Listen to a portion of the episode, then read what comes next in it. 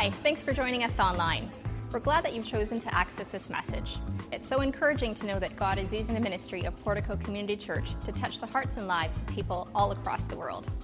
If you have a story to share or a prayer request, we would love to hear from you at info at porticocanada.ca. To support our ministry, you can donate online by clicking on the donate button at the top right of your screen. Once again, we're so glad that you've joined us. It's our prayer that this message from God's Word will deeply impact your life. We are moving into our moving into a brand new brand new series this week. If you if you're joining us, called the Road to Redemption, and figuring out how we can go on a journey towards finding out who Jesus is. But before we get there, question for you: Who has personalized stuff in their in their house? Who has person like you have a mug with your name on it or a pen? What do you have? Uh, what do you what do you have, Alana? What do, what do what do you have with your name on it? A mug with your name on. I called it. Audrey, what do you have? You're Aquarius. There you go. Person- Who else has something personalized? Cool. Cool. What do you have? Leaf tickets with you lying to me. Okay, so we have, we have, we have stuff with our we have stuff that is personalized for us. And maybe maybe it's not just like your name that's on it. Who has customized hockey skates? Like you had molded hockey skates. I know some people have. Colin you must have had. Okay anybody else have custom no nobody else. what about options on your car? When you went to buy a car you selected certain options. Anybody do that we, we like personalizing things, right? Well, I, I read this study, a recent study on a thousand online shoppers. They found that customers who were able to customize items that they, that they were able that they were scrolling through they were they were 67% more often to go back and shop there than they were if they weren't able to customize those options. And when they were doing online shopping they spent 15% more time on websites that allowed them to change colors or put names on it or customize something in a certain way. They spent 15% more time on that website than if they didn't have those options. They were 22% more likely to purchase the item, and they spent, uh, and they spent 28% more uh, money than on non customizable sites. So I was, I was wondering, what does this say about us as a society? That we, we have customized cars, mugs, pens, signs, hockey skates. We want to personalize the things that we purchase. What does it say? Well, it probably says we're a little bit privileged. We like having things that just fit us, and we don't want the generic stuff. We want stuff that is just for us. It probably says that we've evolved a little bit, that we are discovering that when we create things that are just generalized, it doesn't necessarily fit everybody. We all have different needs, shapes, sizes, desires, so we've probably evolved a little bit. I was, as I was doing the research for this, I, I, I came across a study that was released by the BC Center for Excellence in HIV/AIDS, and it was, it was amazing. They said they were the first center in the world that was now customizing treatment for HIV based on studies that were being shared all over the world. They had this sharing app, and they were saying that their health treatment was now being customized for every individual patient. It wasn't just a line of drugs, it wasn't just a size, a, a style of treatment. It was individualized customization for their treatment. There are benefits, there are definitely benefits and drawbacks to customization. Would you do any kind of personal customization in your own world, let's say for your family. If you could customize your family right now, just don't look, just eyes right on me, okay? Like, don't look around. But if you could customize your family, would you do any kind of customization? I was thinking about this, and if I was customizing my family, neither of them are in the good. Okay, so I would customize some choices. I would definitely set up my daughter with 10 to 15% less whining. When I was selecting that at checkout, I would go, yeah, I'll take 15% off of whining. That would be wonderful. I wouldn't have that. If I could put her into a high efficiency model, I would 100% do that. I would get the same output, but she would require like 8% less fueling. That would be fantastic. If I get all that output, 8% less fuel, and it might cut down on the exhaust, if you know what I mean. No, never. what about noise reduction on your spouse? Like, if you could virtually reduce all the noise from the snoring that your spouse makes, would you take the noise reduction? Okay, now you can look at, yeah, some of you would. Terrence, I see it. Where's Shirley? Shirley. Shirley, Shirley's not here. Okay, that's why you're putting your noise hand up for that. Shirley, if you're listening online later, he put his hand up, 100%. I'm telling you. Would anyone select the fat free option when it came to how they lived their life? Would you customize yourself fat free? Yeah, we, all, we would all do that. Like you could eat whatever, but you would be, a, yeah, we would do that, right? We would, we would take that kind of customization. Personalizing and customizing, it's a reality for our world, and it's a good thing in many ways. But the thing is, is that it's not our right to have everything in our society and everything in our world customized because it's not available to people across the board in every place that you live and in every situation. Some of us are limited by what we can afford. We could say, I would customize my car and I would put all these options on, but I really just can't afford that. Or obviously, when we're talking about different products or if we're talking about people, we can't customize our families that way. But often I will find that people in our society feel like it's something that we deserve or something that we have to fight for. If I can't make this specific to me, if it doesn't fit me as an individual, if it's just kind of generalized, then I'm not, I'm not really happy about it because I deserve that or I, I should get that level of customization. So we're sitting in church this morning and we're talking about faith, and we've got people, some of you have been in church for 30, 40, 50 years. Some of you have, this is your first time into a church, and we're, we're all wondering can we customize faith. And, and actually, church and faith has something that historically has been criticized for its inability to customize to the world around it, which is, which is a fair criticism of church because we, we have traditions and some things that we just like to do, and some things we do that we've been doing for hundreds, maybe even thousands of years, just because we've always done it that way. We have all kinds of conversations and battles in church about what kind of songs we sing. And some people, some people are frustrated with Arthur, why can't you just keep the lights still? I'm getting a headache because all these lights are moving. And some people are saying, why do we have all this light on in the room? It's way too light in here. There should only be, there should be more smoke and, and just a fewer lights on stage. And we have these conversations and battles going on. And uh, actually, a couple of weeks ago, when we were still in our Nehemiah series, I had a conversation with a gentleman after the service, and he mentioned that I was, I was reading the scripture, and if you were there, I, I, I said the date October the 8th. And October the 8th, Nehemiah gathered everyone together. I don't know if you remember that, it was two weeks ago. And he said, Well, in my Bible, it doesn't say October. And in fact, most translations, it wouldn't say October. And he's correct because the Jewish calendar can have up to 13 months, can have 12 or 13 months, and there's a month called Adar, and Adar has one or two. It, there's, there's Adar 1 or Adar 2, depending on if you're in a leap year or depending on the cycles of, of uh, the moon. And, and, they did a leap year every three years. And if this was a year that, that Adar 2 was present, then you would have 13 months. And if it was a year that only Adar 1 was there, then you would have different amounts of months in, in their calendar year. So, in many translations, you would have opened up your Bible to Nehemiah, and it would have said on the first day of the seventh month. And I was reading out of the New Living Translation, and it said on October the 8th, they got together. And that which, which actually would have been the month of uh, Nisan if it was the first day of the seventh month, but it, or if it was a leap year, it would have been the eighth day of Adar 2. Now, I say all that to say, I found it much easier to read a translation that said October the 8th, because I figure anyone that stepped into the room could say, I know when October the 8th is. And if you hear the first, the, the first day of the seventh month, you may not have known when that, when that was. This morning, we're not here to debate which is better. Do we take a historical translation or do we customize it for our world?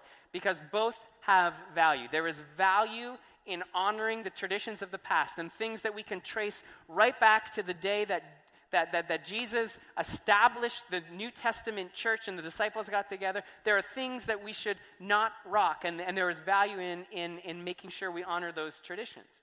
There is also value in saying, how do we customize things for our world? And the Apostle Paul taught us that when he was, when he was at the Areopagus, and if, you don't, if, if, you're, if you're familiar with the Bible, you would know that's when he was teaching to, a, a, to some Greek people, and they were saying, We believe in all these gods. And he began to teach the Bible based on what he would see in the Greek gods. There's value in both. But the question we really want to deal with this morning is this Does the story of Jesus that is presented to you by the Christian church fit your life? The story that the Christian church offers you, does it fit your life with you today in 2019, uh, April the, what are we on? April the 14th, does it fit you? Or do you need to customize the gospel message, the message that you will hear during this Easter season, is, is there some changes in customizing that you need to do to make it fit with you? And we're in a two week, three week, two week, three message series. It'll be this morning as well. Then we'll be picked up Good Friday at the Streetsville campus, and we'll conclude it next Sunday here, Easter Sunday, looking at the road to redemption, the road to Jesus. Am I able to go down this journey and go on this road, finding how I fit in the story of Jesus. So we're going to be studying out of the Gospels, and uh, I'm going to get you to open your Bibles. And uh, we're going to have one of, our, one of our church members this morning come on up and read the scripture for us. And we're going to be in Matthew 21, 1 to 11. And we're going to be reading out of uh, the NIV translation, I believe, just in case you're wondering which one, which one that is. So Matthew 21, 1 to 11. And here's your, here's your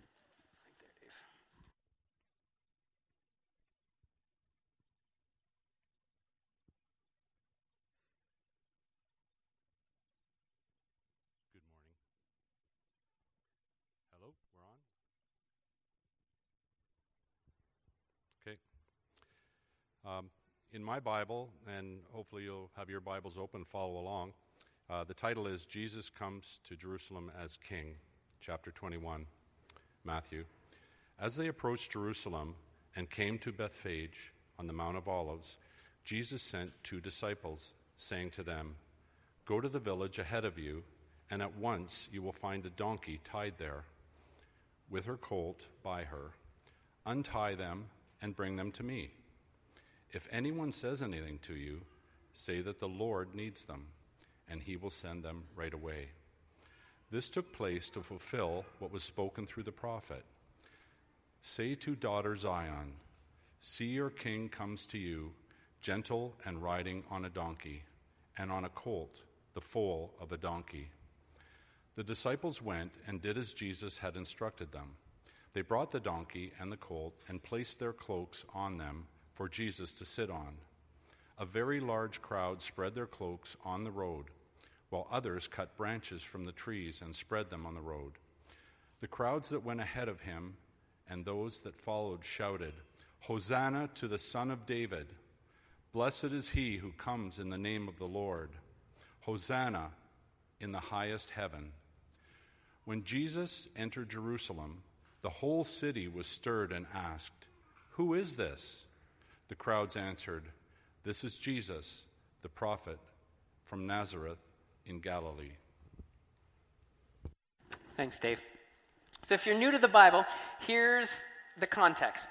The Jewish people believed that God had big things in store for them. They, they had once been a nation that had been one of the great world powers, and then they had been reduced to slaves as their city and as their capital city and their nation had been taken over. But at this point in history, they had their country back, and Jerusalem is located where was located where it is today, and it was and it was a strong city at the time, and it was it was thriving. But they weren't self-governing; they were governed by Rome, and Rome had empire city-states, and they weren't they weren't part of Italy yet. Rome was a bunch of city-states that were all over the world. They had this empire, but the Jews had a deep-rooted belief that there was a God who loved them and wanted them to thrive and they believed that this God would move leaders and move powers and world systems and anything he needed to do so that his plan would be enacted and that a Messiah, an anointed one, would come as king. And this anointed king would come and take down whatever he needed to take down. So even if it meant kicking out Rome, the great, powerful, one of the most, one of the strongest empires that's ever existed on, on the earth in our history, they believed that Messiah would come. And they had this, they had this belief that, that God could do things and, and, and take into control things that we normally wouldn't think would come into control. We sit here in church today, and many of us have different understandings of what we would say does God have the ability to come and take control? Could, God, could, could God come and take out world powers, and could God come and change world systems? Is, is there a God, and is He active in our world and in our lives? Even the scientific community has, has recently been wrestling with this and coming to understandings that, that as they've studied DNA and as they've, been, as they've gone through the Human Genome Project and as they've been really been seeing what DNA looks like, they've come to the conclusion that, that intelligent design is not only likely, it's actually scientifically provable, and it makes a lot more sense than the theories of natural selection, and that DNA has sequence specificity. And here's what, here's what Bill Gates said about it DNA is like a computer program, but far more advanced than any software that's ever been created. Even evolutionist Richard Dawkins said the machine like code of the genes is uncannily computer like, seeing that it, it, it, couldn't have happened by accident. There must be some form of intelligence behind this design. And even individuals who set out trying to disprove a God have questions about is there a God and how active is he in my life? And that's our first thought for this morning, if you're taking notes, whether in your app or other by pen and paper, is that every heart has a longing for hope. Every one of us, whether it's an ancient Jewish society, whether you're a scientist studying human DNA, or whether you're just someone sitting in here waiting for a barbecue in the rain after the service, you have something in your heart that longs to have hope fulfilled, hope restored, that there must be something beyond this world. Humanity has a sense that there is a God, and He has some measure of control. In fact, 84% of the world's population identify with some kind of major religion. That's 5.8 billion people on earth say God is active, God is alive. We have different understandings of how he's active and how he's alive, but we all have this longing to connect with God. And that's what's happening in the story that Dave just read. There, there were crowds of people gathered together that day in the capital city, Jerusalem, wondering does Jesus represent hope for our hearts and hope for our lives? 500 years previous to, to this story taking place, there was a prophet called Zechariah, and he had, he had made this statement, and, which was being quoted in the scripture that Dave just read. And they said, See, your king comes to you, gentle and riding on a donkey, on a colt, actually, the foal of a donkey. And so the people watched as Jesus enters into this great city and there were whispers that were being shared about the crowd, and they began to come louder.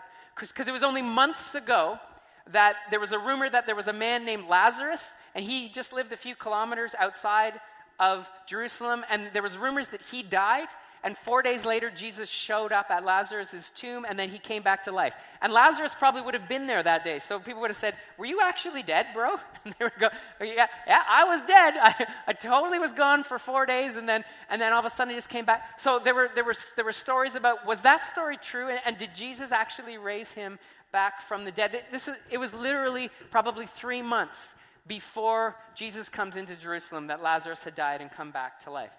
But there was in that crowd a mix of faith and doubt. They knew that Jesus was a guy from the northern part of the country, which was actually not a very well respected part of the country.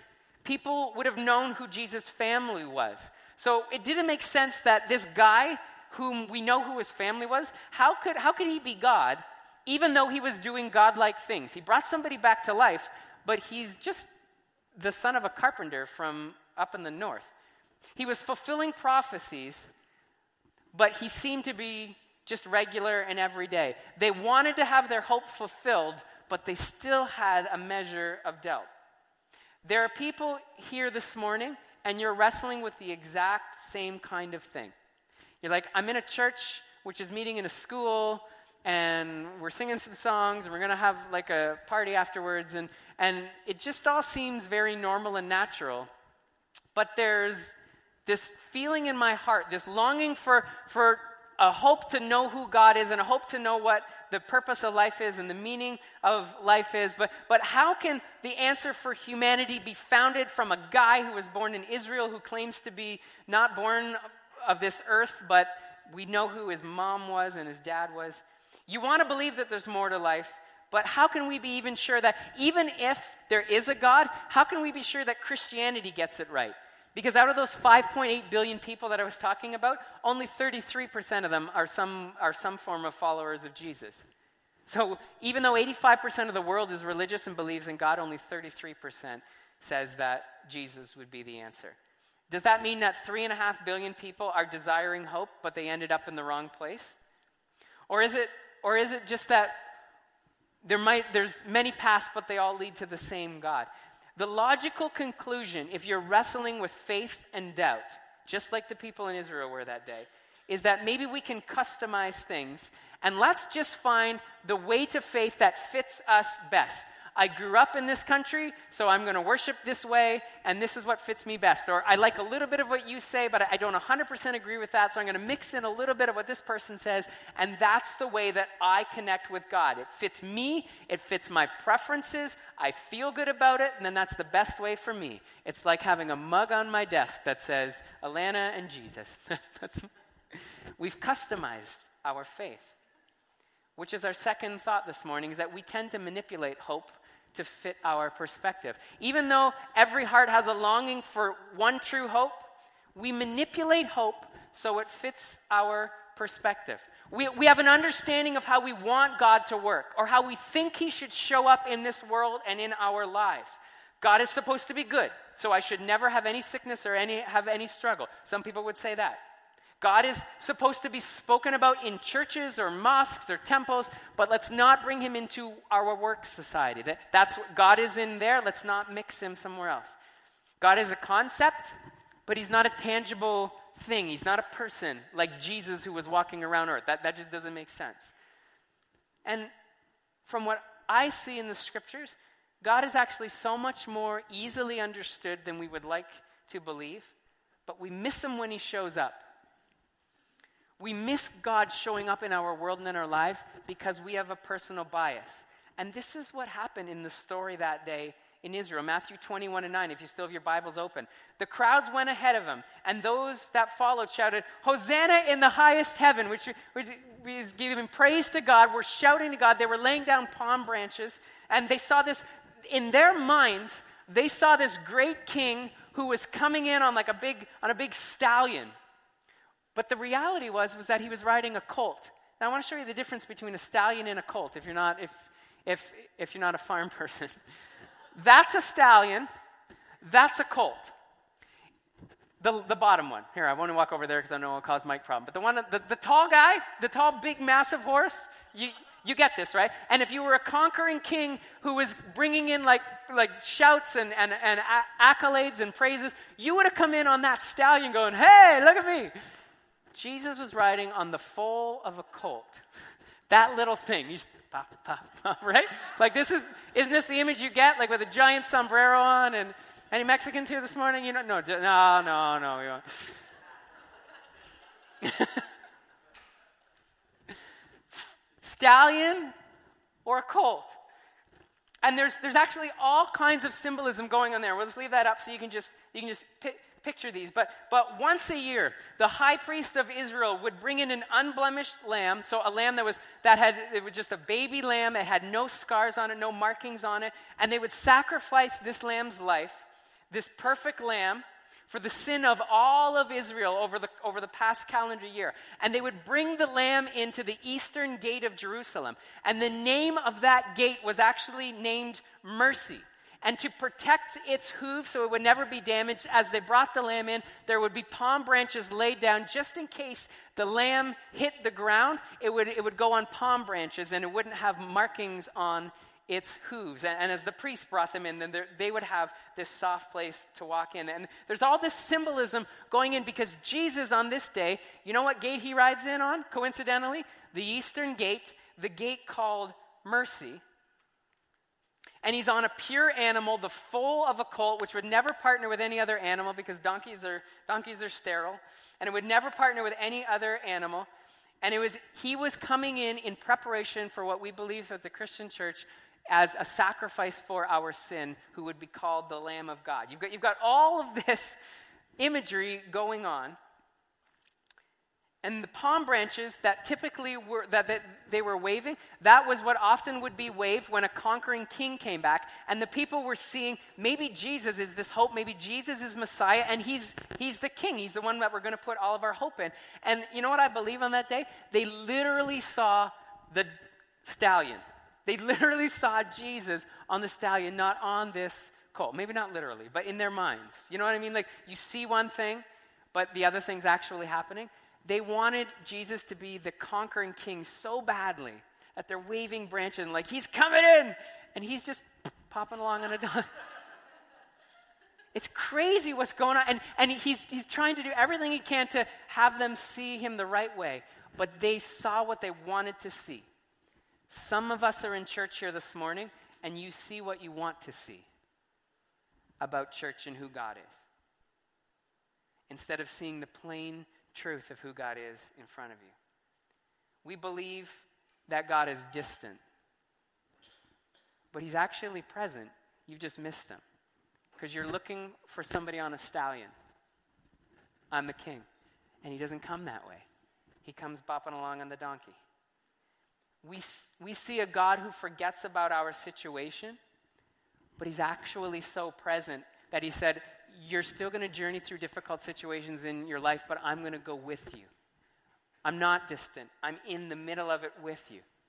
And perception is so vitally important. I think, I think we know this. We have the ability to see anything we want in any situation, and sometimes we get it so messed up because we're expecting one thing, but the reality is a total other thing. I want you to watch this fun little video, and if you're a cat lover, I am sorry.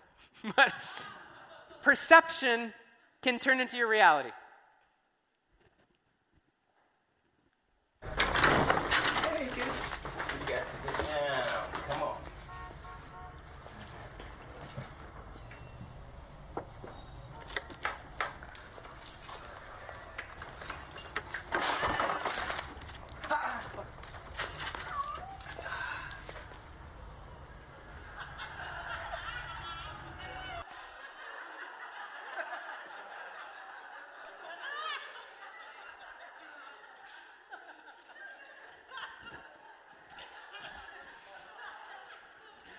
I hope that nobody truly believes that their partner is a cat murderer. Like I, but I think she has having thoughts on this day that maybe my partner really hates my cat. But and so, uh, I won't. Anyway, in a police investigation, do you know? Do you know what the least reliable source of, of evidence is? I think we talked about this. Eyewitness accounts. I would, police will look into motive, they will look into opportunity, they will take physical evidence, and they will ask for eyewitness accounts. But it is the least reliable source of getting information for a whole host of reasons. Every one of us brings a bias to a, to a situation. We have people, we have, we have an image in our mind of who we think committed the crime, and we will notice that more than we will notice other things. Perspective is important. Where you were standing at the time that the offense was committed will give you a total different understanding of what happened. What you focused on, what details stood out to you as important, might not be the same details that stood out to somebody else, and you'll totally ignore other realities. In fact, we, I, think we, I think we've talked about this before too, but you will have six to 8,000 thoughts every day, and, and over 40% of them are not true or not helpful. Not true thoughts, not helpful thoughts, but it's the ones that you focus on that become your reality, which is why two people can be in the same place and experience two totally different things. And there are people here this morning who are convinced that they've connected with the God of heaven, the creator of the universe here. They had a moment in worship where they said, I heard the voice of God, I felt his spirit with me. And then there are people who are going, Seriously, we have been here for an hour and I've not eaten any barbecue or cupcakes yet. You've experienced two totally different things because of the perception and the reality which you bring to the situation. Has nothing to do what's, with what's gone on here today. It's because of your understanding and who you are. And the question many people ask is this How does the story of Jesus relate to me? You will ask this question. I mean, it's Easter. I'm supposed to go to church. I got invited. How does the story of Jesus relate to me? You're asking the wrong question. The question you should be asking is this How do I fit into the story of Jesus? You're saying, Can Jesus change so he fits my world and my perspective? Instead of going, Is it possible that I fit into Jesus' story and I've just never asked that question? I've just never really taken the time to think, maybe there's reality there that I've never seen. Maybe there's a pers- a perspective. Maybe there's a way that God is trying to come into my life that I've never understood because I've never asked that question. I've only asked, how does Jesus change and come into my story? And I hope that this morning, as, we go th- as we've gone through this service, that you find that you do fit into the story of Jesus. that you don't have to make him fit you. You will understand how you fit in with him. And you will see that he offers the hope that every heart in this world longs for, and there's no need to customize. And Easter is the season of his where we remember his life, his death, his resurrection, and it's based on this premise alone. God loves people, and he never wants to bring hurt or separation into our worlds. But because of our desire for control and because of his because he would give us free will, we separated ourselves from God. And we regularly from the beginning of time till today bring hurt into our lives and into the lives of other people in our society. Some of it's intentional, some of it's unintentional. Some of it's systemic hurt that we've created. Our lifestyle, we've damaged our environments, we've damaged our, our health systemically year over year, but we have brought hurt and separation and brokenness into our society. And God said, I'm not going to force it.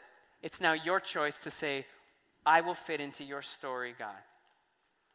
And so, but God didn't want to leave us there. Something had to make up for the gap between a perfect God and imperfect people. And Jesus said, I'll do it. And in fact, I'll make it easy for people. All they will need to do is, is put their hope in me more than they trust themselves, which is our last point this morning that the es- expression of true hope may surprise you. And I'm going to ask our team to come back this morning. That the expression of true hope may surprise you.